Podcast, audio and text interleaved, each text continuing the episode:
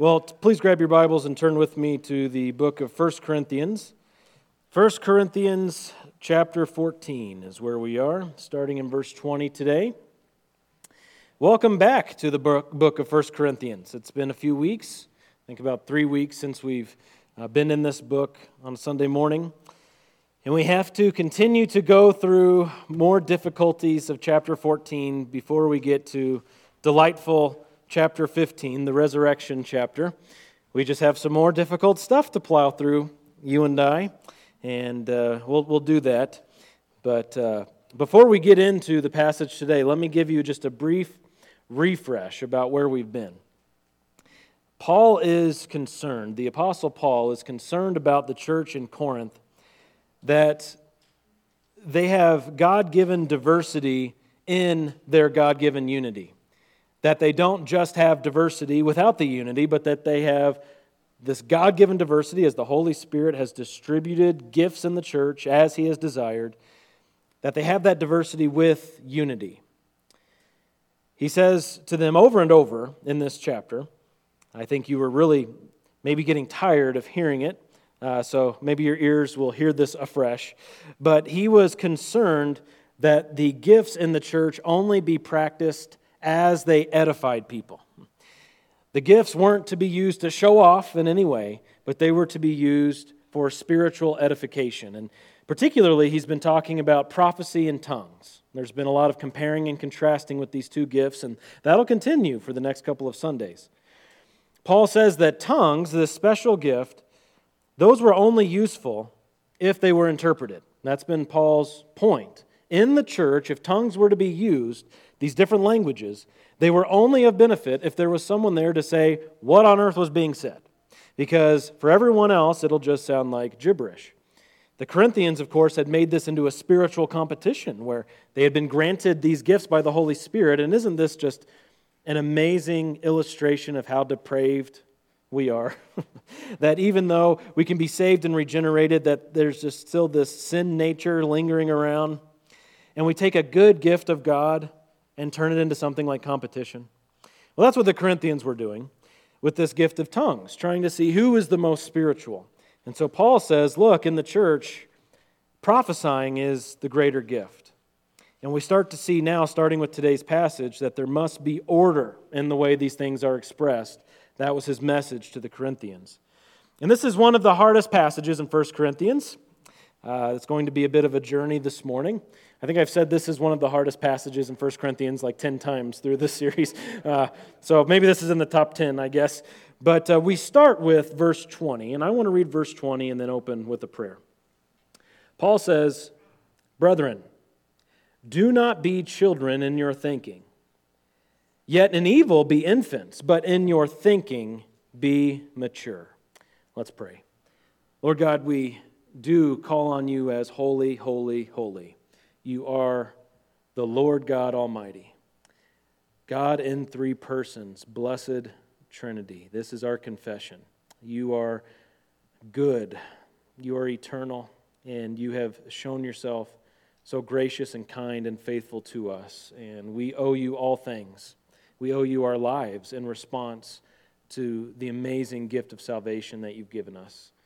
Lord, we ask that today as we look into your word, that you would nourish us, that you would nourish our souls, that as we feast on the words that you've given through your revelation, that we would be built up and edified today. That is our pursuit.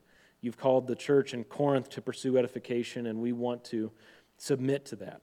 We want to join into that in that fight and be edified as we gather. Lord, we ask together that though I am a fallen man, an imperfect man in so many ways, a sinner. Lord, that I would not get in the way of your text this morning, but that your word would be clear to your people. Please bless us in this way, we ask. In Jesus' name, amen. Well, notice the first word of this passage in verse 20. Paul says, Brethren. Amid strong rebuke and correction, you'll find a few times in this letter, Paul gives them this term of endearment, and he still calls this church his family. Brothers and sisters is how he starts off. He's going to give them some more sharp correction, But let's not lose sight of the fact that Paul does still recognize that they are his brothers. And the admonition that he gives them here at the start of the passage is how they think. Do not be children in your thinking, be mature in your thinking, Paul says to them. And this is such an important word for the church today. The importance of critical thinking can scarcely be overstated. Critical thinking is critical for the church, for the Christian life, for everybody to rightly understand and apply the Word of God. Critical thinking through the lens of the Christian worldview is vital. And I don't know if you've picked up on this, but there are many, many people in our society who are lazy thinkers. They're just lazy when it comes to thinking. And that percentage seems to be growing. Maybe the ratio is staying the same and there's just more people to represent that category, but man, it just seems like there are so many lazy thinkers out there in society, in the culture. People want to live in ignorance oftentimes, and it's one of the saddest things to me. A lot of times people just want to be told the what. Well, what do I believe? What do I do? Just tell me and they don't care about the why behind it, let alone examining other people's positions and understanding why someone else may have a different point of view. This isn't the way a Christian should live. It should not be the mark of a Christian to be a lazy thinker. But Christians should be mature in thinking, they should not be children in thinking. And Paul is calling the church in Corinth here in verse 20 to think for themselves and to think together. There's a cross reference I want to share with you from the book of Ephesians. In Ephesians 4, he says something similar to that church. Ephesians 4, starting in verse 11, Paul writes that he, talking about Jesus, gave some as apostles, and some as prophets, and some as evangelists, and some as pastors and teachers. For what purpose? Well, verse 12 says, for the equipping of the saints for the work of service, to the building up of the body of Christ, until we all attain to the unity of the faith and of the knowledge of the Son of God, to a mature man, to the measure of the stature which belongs to the fullness of Christ. In verse 14, as a result, we are no longer to be children, tossed here and there by the waves carried about by every wind of doctrine, by the trickery of men, by craftiness in deceitful scheming. How are you to be anchored in your Christian life, not to be taken captive by a false teaching, not to be led astray by bad doctrine and bad teaching? To grow in your thinking, to grow in your mind, to mature, not to be an infant in your thinking, but to be mature. Uh, the youth pastor that Melissa and I had at our church in, back in Missouri, he would often say, Don't be baby birds when you're fed something. Baby birds are there in the nest, their mouths are open, and feed me, feed me. They'll take whatever comes, comes into the nest, won't they? We are not to be baby birds in that sense. We're to be discerning. We're to be picky, as I was for much of my life. I'd like to think of myself as a pretty, you know, uh, I don't know, what's the right word? Eclectic eater, I guess. Uh, I used to say, when people would say I was picky, I'd say, no, I just have a very uh, deliberate palate. That's all. There's a very deliberate palate. Uh, we are to have deliberate thinking, picky thinking.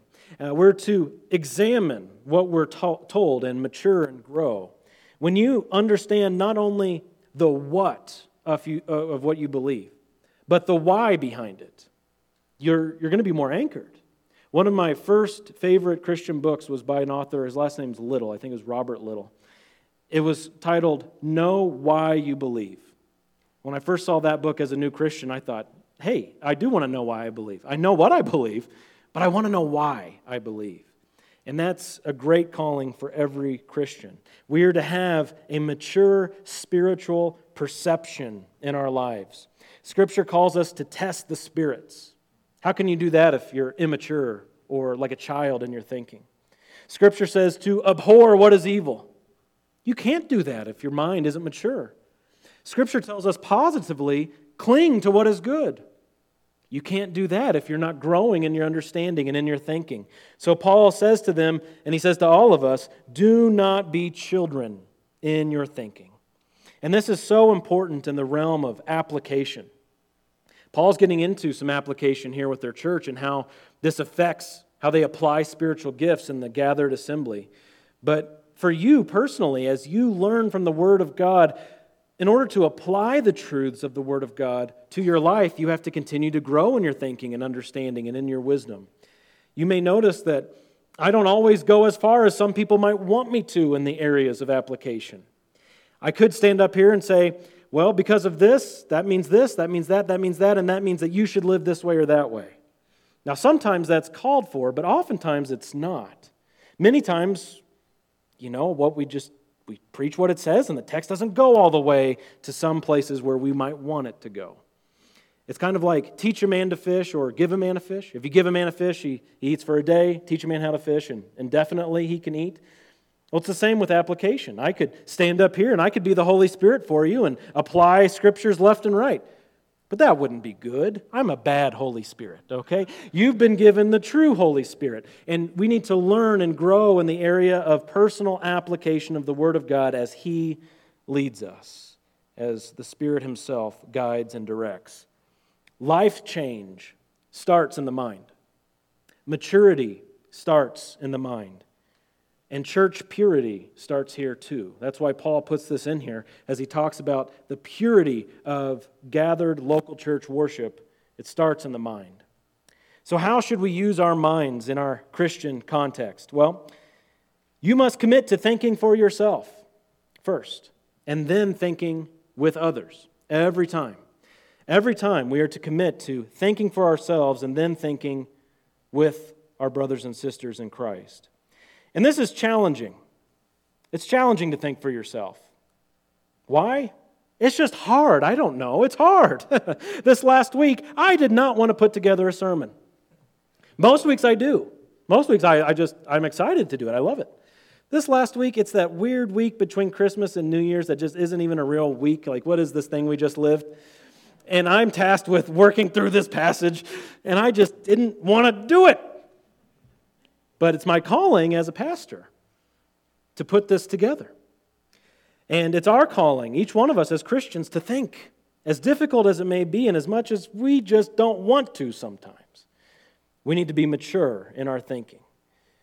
We need to work out our thoughts in the context of our spiritual community relying on one another as we grow in our thinking, sharing our thoughts with one another. Iron sharpens iron, Scripture says. And we get together and we're to sharpen one another. One man is to sharpen another.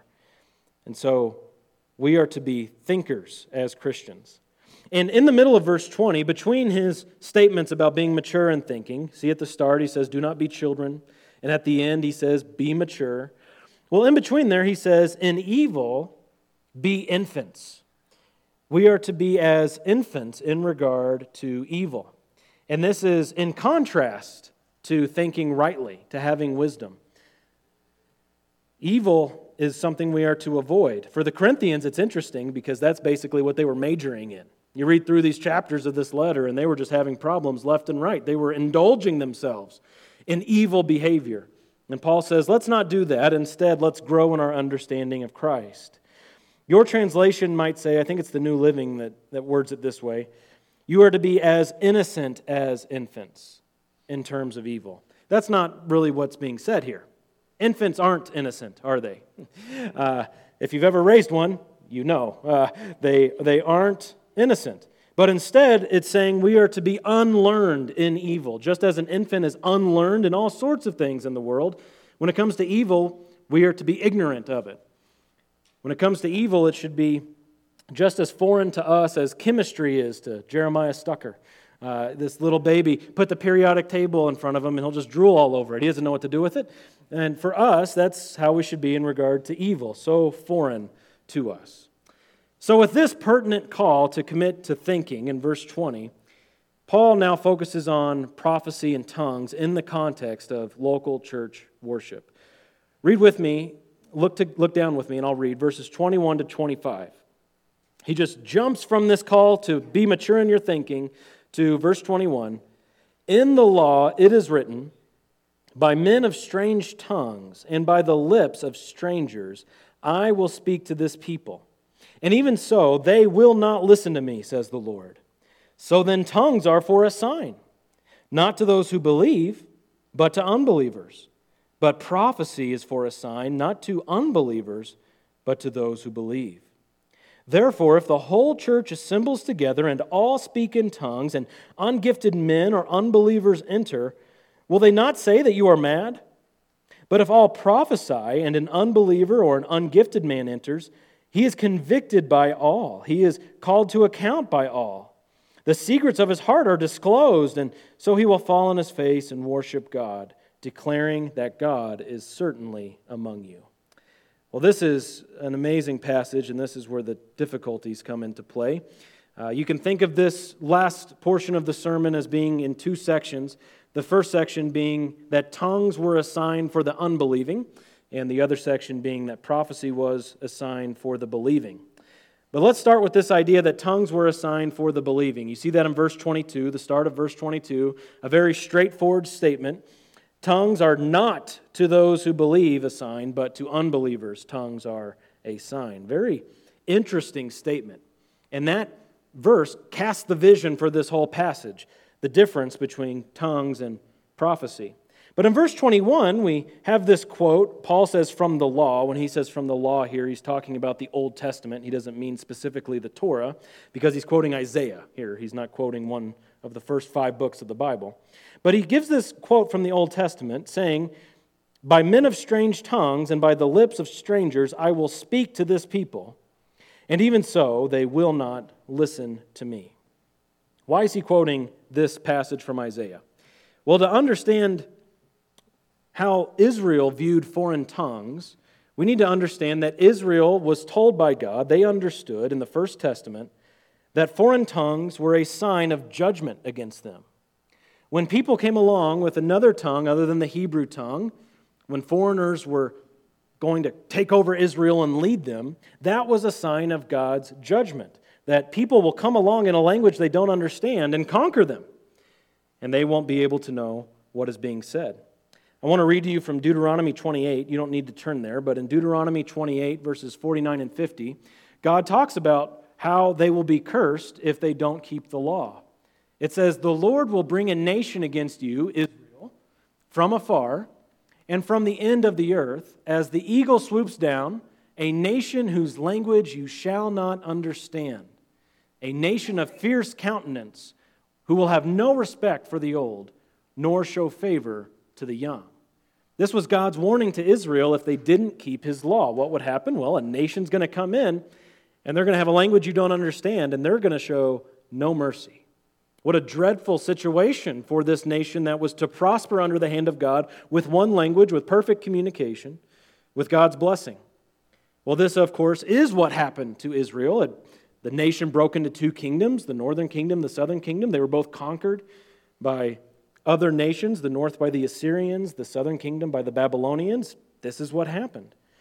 Well, Isaiah talked about this very thing. Isaiah warned Israel. This is from Isaiah 28. If you can turn there with me, Isaiah chapter 28, and we'll start at verse 1. This is important for you to get because we don't want to skip over Paul's reasoning. Paul is quoting this section of Isaiah for a purpose, and we need to understand what he's saying. But Isaiah is here writing in Israel's day, giving them a warning of the coming conquering nations, and he's explaining why this is happening to them. He starts off by explaining Israel's sin. Isaiah 28, starting in verse 1, this prophet in Israel called out to the people, talking about the northern kingdom here when he references Ephraim. Isaiah 28, verse 1, Isaiah says, Woe to the proud crown of the drunkards of Ephraim and to the fading flower of its glorious beauty, which is at the head of the fertile valley of, who, of those who are overcome with wine. Drop down to verse 7 with me, the middle of verse 7. Isaiah says of Israel, the priest and the prophet reel with strong drink. Is this a good state for Israel to be in? Oh my, how terrible. They are confused by wine, they stagger from strong drink. They reel while having visions. They totter while rendering judgment. For all the tables are full of filthy vomit without a single clean place. This was the state of Israel. Not keeping the law of God, rejecting the commands of God. And so, that warning we read from Deuteronomy 28 here it comes. Here it comes. In verse 9, Isaiah now is taking the voice of those who might respond to him in Israel, who don't regard him as a prophet. These people in Israel say back to Isaiah, To whom would he teach knowledge, and to whom would he interpret the message? Those just weaned from milk, those just taken from the breast?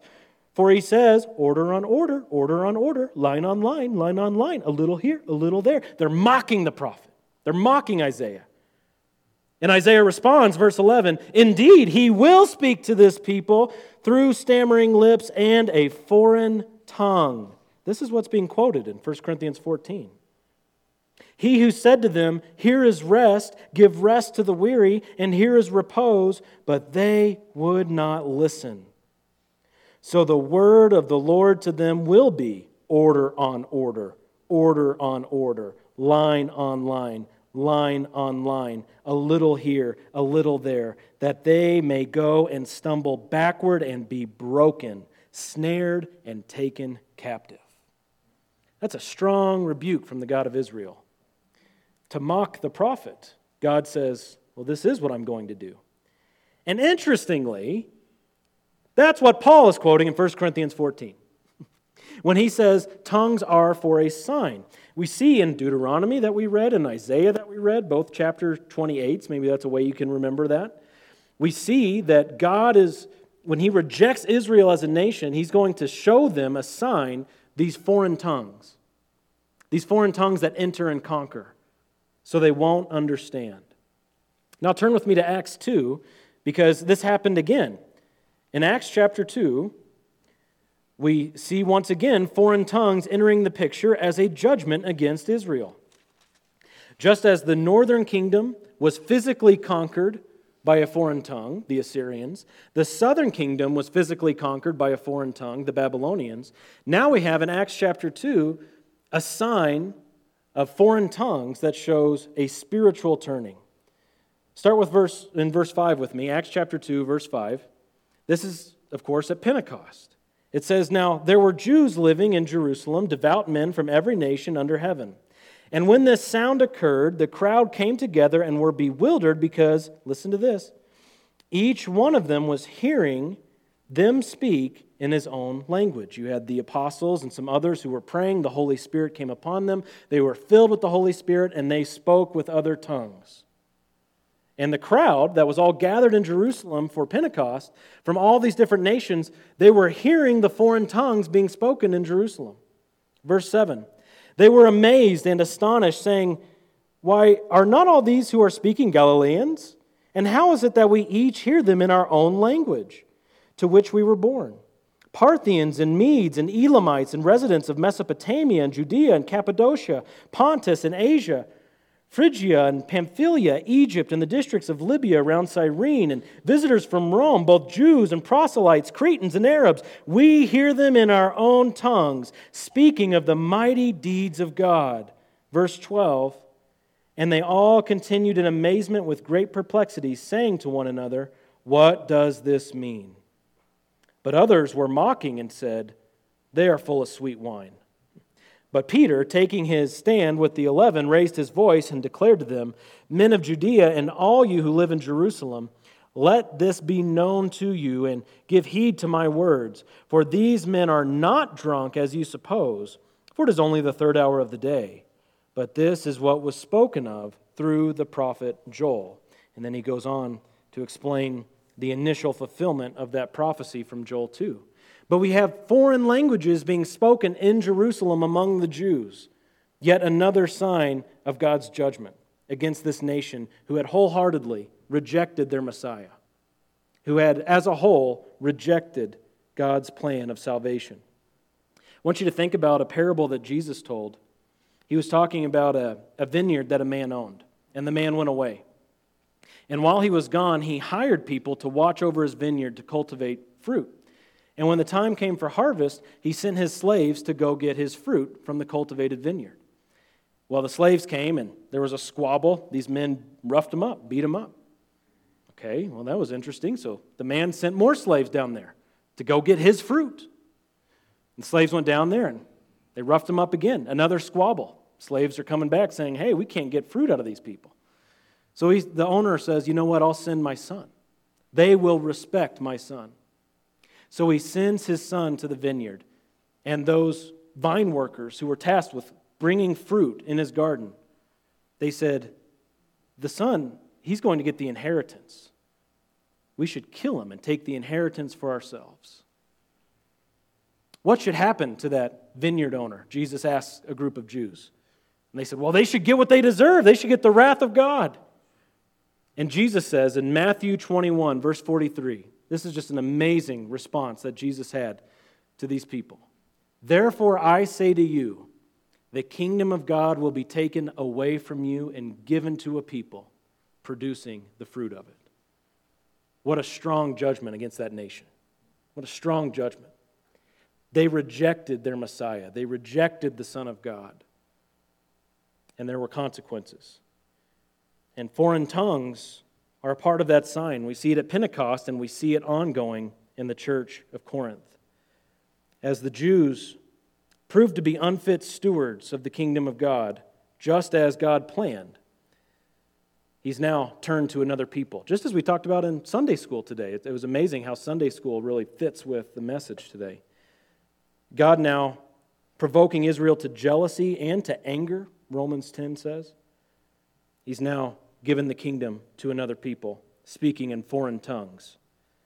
And in this context, we get 1 Corinthians 14 22. Now, that's a lot of context that you may not have seen in 1 Corinthians 14, isn't it? Wow, what, a, what a, an amazing thing that God is doing. So then we get 14 22 that says, So then, tongues are for a sign, not to those who believe, but to unbelievers. Let's talk about the nature of signs. We see the word sign come up twice in our text, in verse 22, rather. The word sign appears two times. If you're using a New American Standard, you may notice that the second time the word sign appears, it's in italics. Anytime there are words in italics in your Bible, if you're using the New American Standard at least, that means that those words aren't in the original.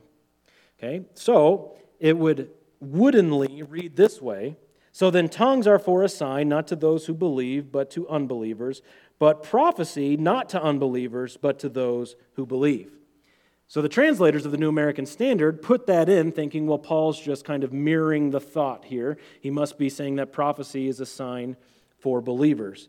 And I tend to agree with that. There are some who disagree. But I want to talk about the nature of sign before we get too far down the road. Tongues are for a sign. Well, what does that mean? A sign is a wonder. You see that word paired with signs often in the New Testament signs and wonders. A sign is a wonder. That means it's extraordinary. A sign isn't something ordinary, it's miraculous, it's a phenomenon. And a sign is also a proof or an evidence that's pointing to something else, or a proof or an evidence for something else, you could say. When we consider the purpose of tongues, we have this big Bible context from Deuteronomy, Isaiah, Acts, and other places. We have this context that tells us that the purpose of tongues, the sign of tongues, was to identify the Spirit's work in the world, especially to Israel. Now, in this sense, it was a sign of a blessing. Do you remember in the book of Acts, uh, in chapter 10, there were some Gentiles who spoke in tongues. Peter was preaching the gospel, and they spoke in tongues, and they said, Hey, should we be baptized? And and Peter said, Well, you've received the Holy Spirit just as we have. You just spoke with tongues, you just spoke in other languages. That's the sign that you've received the Holy Spirit. Why not get baptized? And so they were baptized there on the spot. And in Acts chapter 11, Peter's telling the other Jews, You wouldn't believe this, just like back at, at Pentecost, when we first received the Holy Spirit, the same thing happened to the Gentiles. It's a sign, it's an identification of God's blessing by the Holy Spirit. But particularly, it's a sign to Israel that God is using the Gentiles for something. And as the Gentiles received the Holy Spirit and the gift was manifested through them, it did signify judgment against Israel. That God had taken the kingdom from that nation and given it to another people who speak other languages. The unspiritual, then, as they spoke in tongues, wouldn't understand the message as those filled with the Holy Spirit spoke with other languages, those who are unspiritual can't understand. And so, what's their spiritual condition? Well, they're fixed in their judgment. They can't hear and believe because it's a foreign tongue, and so it's a sign of judgment in that sense as well. We talked about in Sunday school just briefly, I think Andy mentioned it, the purpose of parables. Remember when Jesus explained the purpose of parables? It wasn't what we would all think it would be. Why does Jesus speak in parables? Well, he's taking a big, a big uh, abstract concept and he's making it really simple and so that we can understand. It says that the purpose of parables, Jesus said the purpose of parables was so that people who had ears wouldn't hear and that people who had eyes wouldn't see. God is coding the message, God's veiling the message from certain people in certain ways. And when people were filled with the Spirit and spoke in tongues, the same kind of thing is happening in that they can't hear the message and they are in a state of condemnation, a state of judgment, particularly the nation of Israel. Well, the Corinthians practicing of this gift needed to be directed by the purpose. If this is the purpose of tongues, which is not what you hear in a lot of places, especially where they're really excited about practicing tongues, you won't hear any of that. You just won't. If that's the purpose of tongues, then how were the Corinthians then to employ this gift rightly in the church? How does that work? Well, Paul says in verse 23 there's something very clear that they are to avoid. Verse 23 says, If the whole church assembles together and all speak in tongues, and ungifted men or unbelievers enter, will they not say that you are mad? That Corinthian church is anything like ours. They didn't need any help in that area. People think we're mad already, right? You don't need to be giving them another reason. But if everyone is together speaking in different languages, that's chaos. That's utter chaos. The gift was not to be employed in such a way. This was their abuse of the gift. They were all using it indiscriminately. They were all getting together and saying and seeing who could be the most spiritual and speaking in these foreign languages. Totally not the purpose for this gift. So corporate worship, Paul is saying, is to be the hub of edification. Corporate worship isn't to be the hub of competitions to see who can do the most phenomena. Who can who can practice the most wonders? Who can do the most extraordinary signs? That is not the purpose of the local church. The purpose of the local church is edification based on the revelation of God.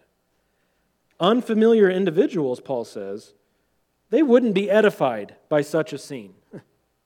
They're unfamiliar with this work of the Spirit. How are they going to receive edification? They can't. And the church's purpose is to edify. Now, here's something really interesting. Stay with me. Turn, turn to Acts 18. Stay, keep a finger in 1 Corinthians, but turn to Acts 18. This is the start of the church in Corinth. This is the, the beginning of this church. We'll start at verse 5, Acts 18, verse 5. It's important to remember the context because we don't have with every church its origin story, its biography, its historical sketch. But we've got quite a bit for the church at Corinth. And I want you to put all these pieces together and think through this. Acts 18, verse 5. It says, When Silas and Timothy came down from Macedonia, Paul began devoting himself completely to the word, solemnly testifying to the Jews that Jesus was the Christ. But when they resisted and blasphemed, he shook out his garments and said to them, Your blood be on your own heads. I am clean. From now on, I will go to the Gentiles. That's, what, that's Paul's mission. Then he left there, the synagogue, the Jews, and went to the house of a man named Titius Justus, a worshiper of God. Listen to this whose house was next to the synagogue. Where did the church of Corinth start? Next to the synagogue. That's pretty amazing. Let's keep reading. Verse 8 Crispus the leader of the synagogue, believed in the Lord with his whole household. That's amazing. And many of the Corinthians, when they heard, were believing and being baptized. And the Lord said in, to Paul in the night by a vision, Do not be afraid any longer, but go on speaking, and do not be silent. For I am with you, and no man will attack you in order to harm you. For I have many people in this city and he settled there a year and six months, teaching the word of God among them. Wow. They gathered next to a synagogue, and soon thereafter, the leader of the synagogue believed. Do you think they had many conversations with unbelieving Jews? Do you think it's probable that unspiritual, unbelieving Jews would wander in to their church meetings next to the synagogue after the leader of the synagogue believed? Yes. I'm sure that was happening. And I think Paul is saying specifically if an unbelieving Jew walks in and God is perhaps specially manifesting this sign in Corinth for that purpose, use the gift appropriately. Don't create chaos. Don't, don't cause the Jew to stumble needlessly. Christ is enough for that. But instead, do all things in order that you may win the lost, even the unbelieving Jews there in Corinth. So Paul is saying to them, tongues have to be interpreted for church use, for edification. Now, in verse 22, again, the pairing with this is that tongues being assigned to unbelievers, prophecy is a sign for believers. And this is very interesting because he goes on to give an illustration starting in verse 24, again about an unbeliever entering. He says, Prophecy is for believers. And then the illustration he gives is about its effect on unbelievers. Well, how does this make any sense? I hope to make some sense out of it. uh, let's, let's walk through this together. Well, just as uh, tongues were a sign, I think it's appropriate to say that prophecy was also a sign, and it identified the Spirit's work in the church as the Spirit was working in the church of God and they were able to give revelation from God, this was a sign to people. It was a sign to them. And I do think it was a sign even to unbelievers in a sense, especially Israel. But when you think about spiritual Israel, those converted Jews, wouldn't this be a great sign to them, those who believe in their Messiah, that God is at work among the Gentiles also, if they're able to prophesy? What an amazing sign, just as God used tongues to show Peter that the Gentiles can believe and be a part of this family. So he's using prophecy to show that the Gentiles are a part of the family of God when they believe in Christ. And what happens to a believer when he hears God's word? Let's think about how God's word is a sign to believers. What happens? Well, I hope you know that as the truths of God's revelation are proclaimed, a person, a believing person, is convicted by the Holy Spirit who dwells within. A believing person is encouraged by the Holy Spirit who dwells within. A person receives joy and peace from the Holy Spirit by the Word of God. A person will even have it affirmed to his spirit that he is a child of God by this work of the Word of God going out. God uses the means of His Word to give His people confidence that they have the Spirit of God. I hope you've experienced that in your life. Sometimes we can get so afraid of feelings, so afraid of emotion, so afraid of affections. And there are certain things that we should be wary of in that realm. I, I don't disagree. But there is something that God does within us through the Word of God that affirms in our hearts that we are His that we belong to Him. I love what John MacArthur said about this passage. It's just a short quote. But he said, The church's most powerful testimony is not its ecstasies, tongues, or signs, or wonders. It's not any of those things.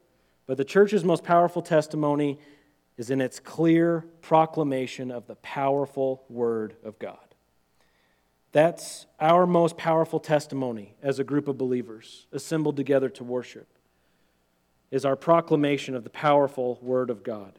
But let's walk through this illustration uh, that Paul gives, in, starting in verse 24, and think through how this all works.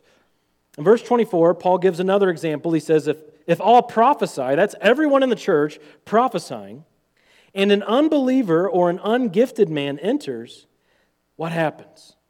He is convicted by all, he is called to account by all, the secrets of his heart are disclosed and so he will fall on his face and worship God, declaring that God is certainly among you.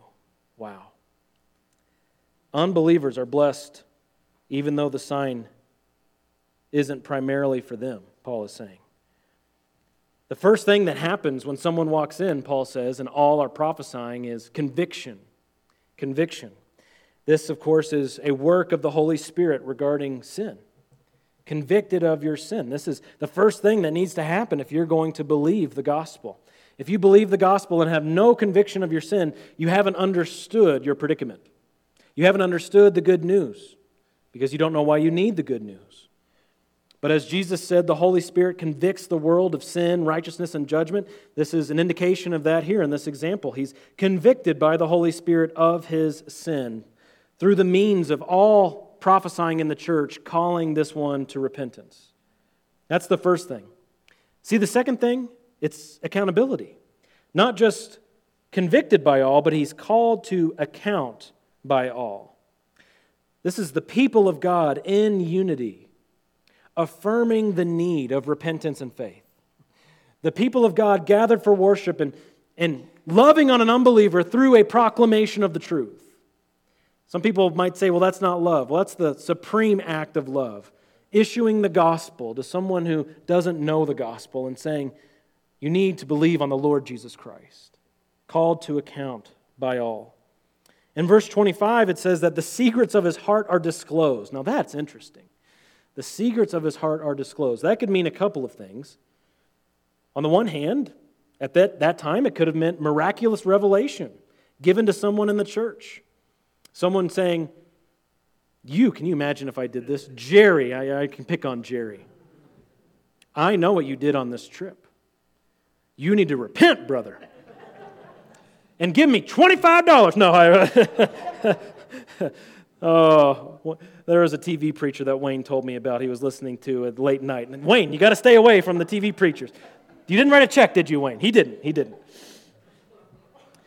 But it could have been through miraculous revelation that this church was issued what was happening in someone's life, their hidden sin, and it was disclosed. It could just be that as they proclaimed the gospel, as they taught the word of God, this person openly confessed. This person did the disclosing of what was happening in his life.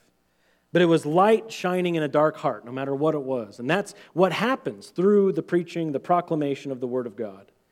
And then finally, you see the last thing in verse 25. What happens when prophecy takes place? Well, it leads to worship, it leads to a testimony, it leads to conversion. That's what this is. When God has so chosen to save an individual and he's using the means of the proclamation of his word in the church, that could lead very well to that moment the person falling on his face and declaring, God is surely among you. I want to be a part of this family. I want Jesus. I need Jesus. Paul here is likely echoing a couple of Old Testament passages. There's one in Isaiah 45, there's another one in Zechariah 8. I'll read to you. This is from Zechariah 8 23, talking about the time in the future when God restores the kingdom to Israel. This is what's going to happen in Israel. Thus says the Lord of hosts In those days, ten men from all the nations will grasp the garment of a Jew, saying, Let us go with you, for we have heard that God is with you. Same idea. At this future time of restoration, it'll be so evident that God is among them. They're going to be clinging on to the cloak of the Jews, saying, God is with you. What an amazing time that'll be. And you think that'll be a sign? That'll be a sign to the Jews that they're blessed by God. And even now, as it's happening among His church, isn't it a sign to us? Do we pray for these kind of signs? Do we long for this kind of sign? A lot of people want miracles. A lot of people want water into wine. A lot of people want to be delivered from personal illnesses, and I get it. But do we want to see people saved? Do we want the sign that affirms that God is truly among us?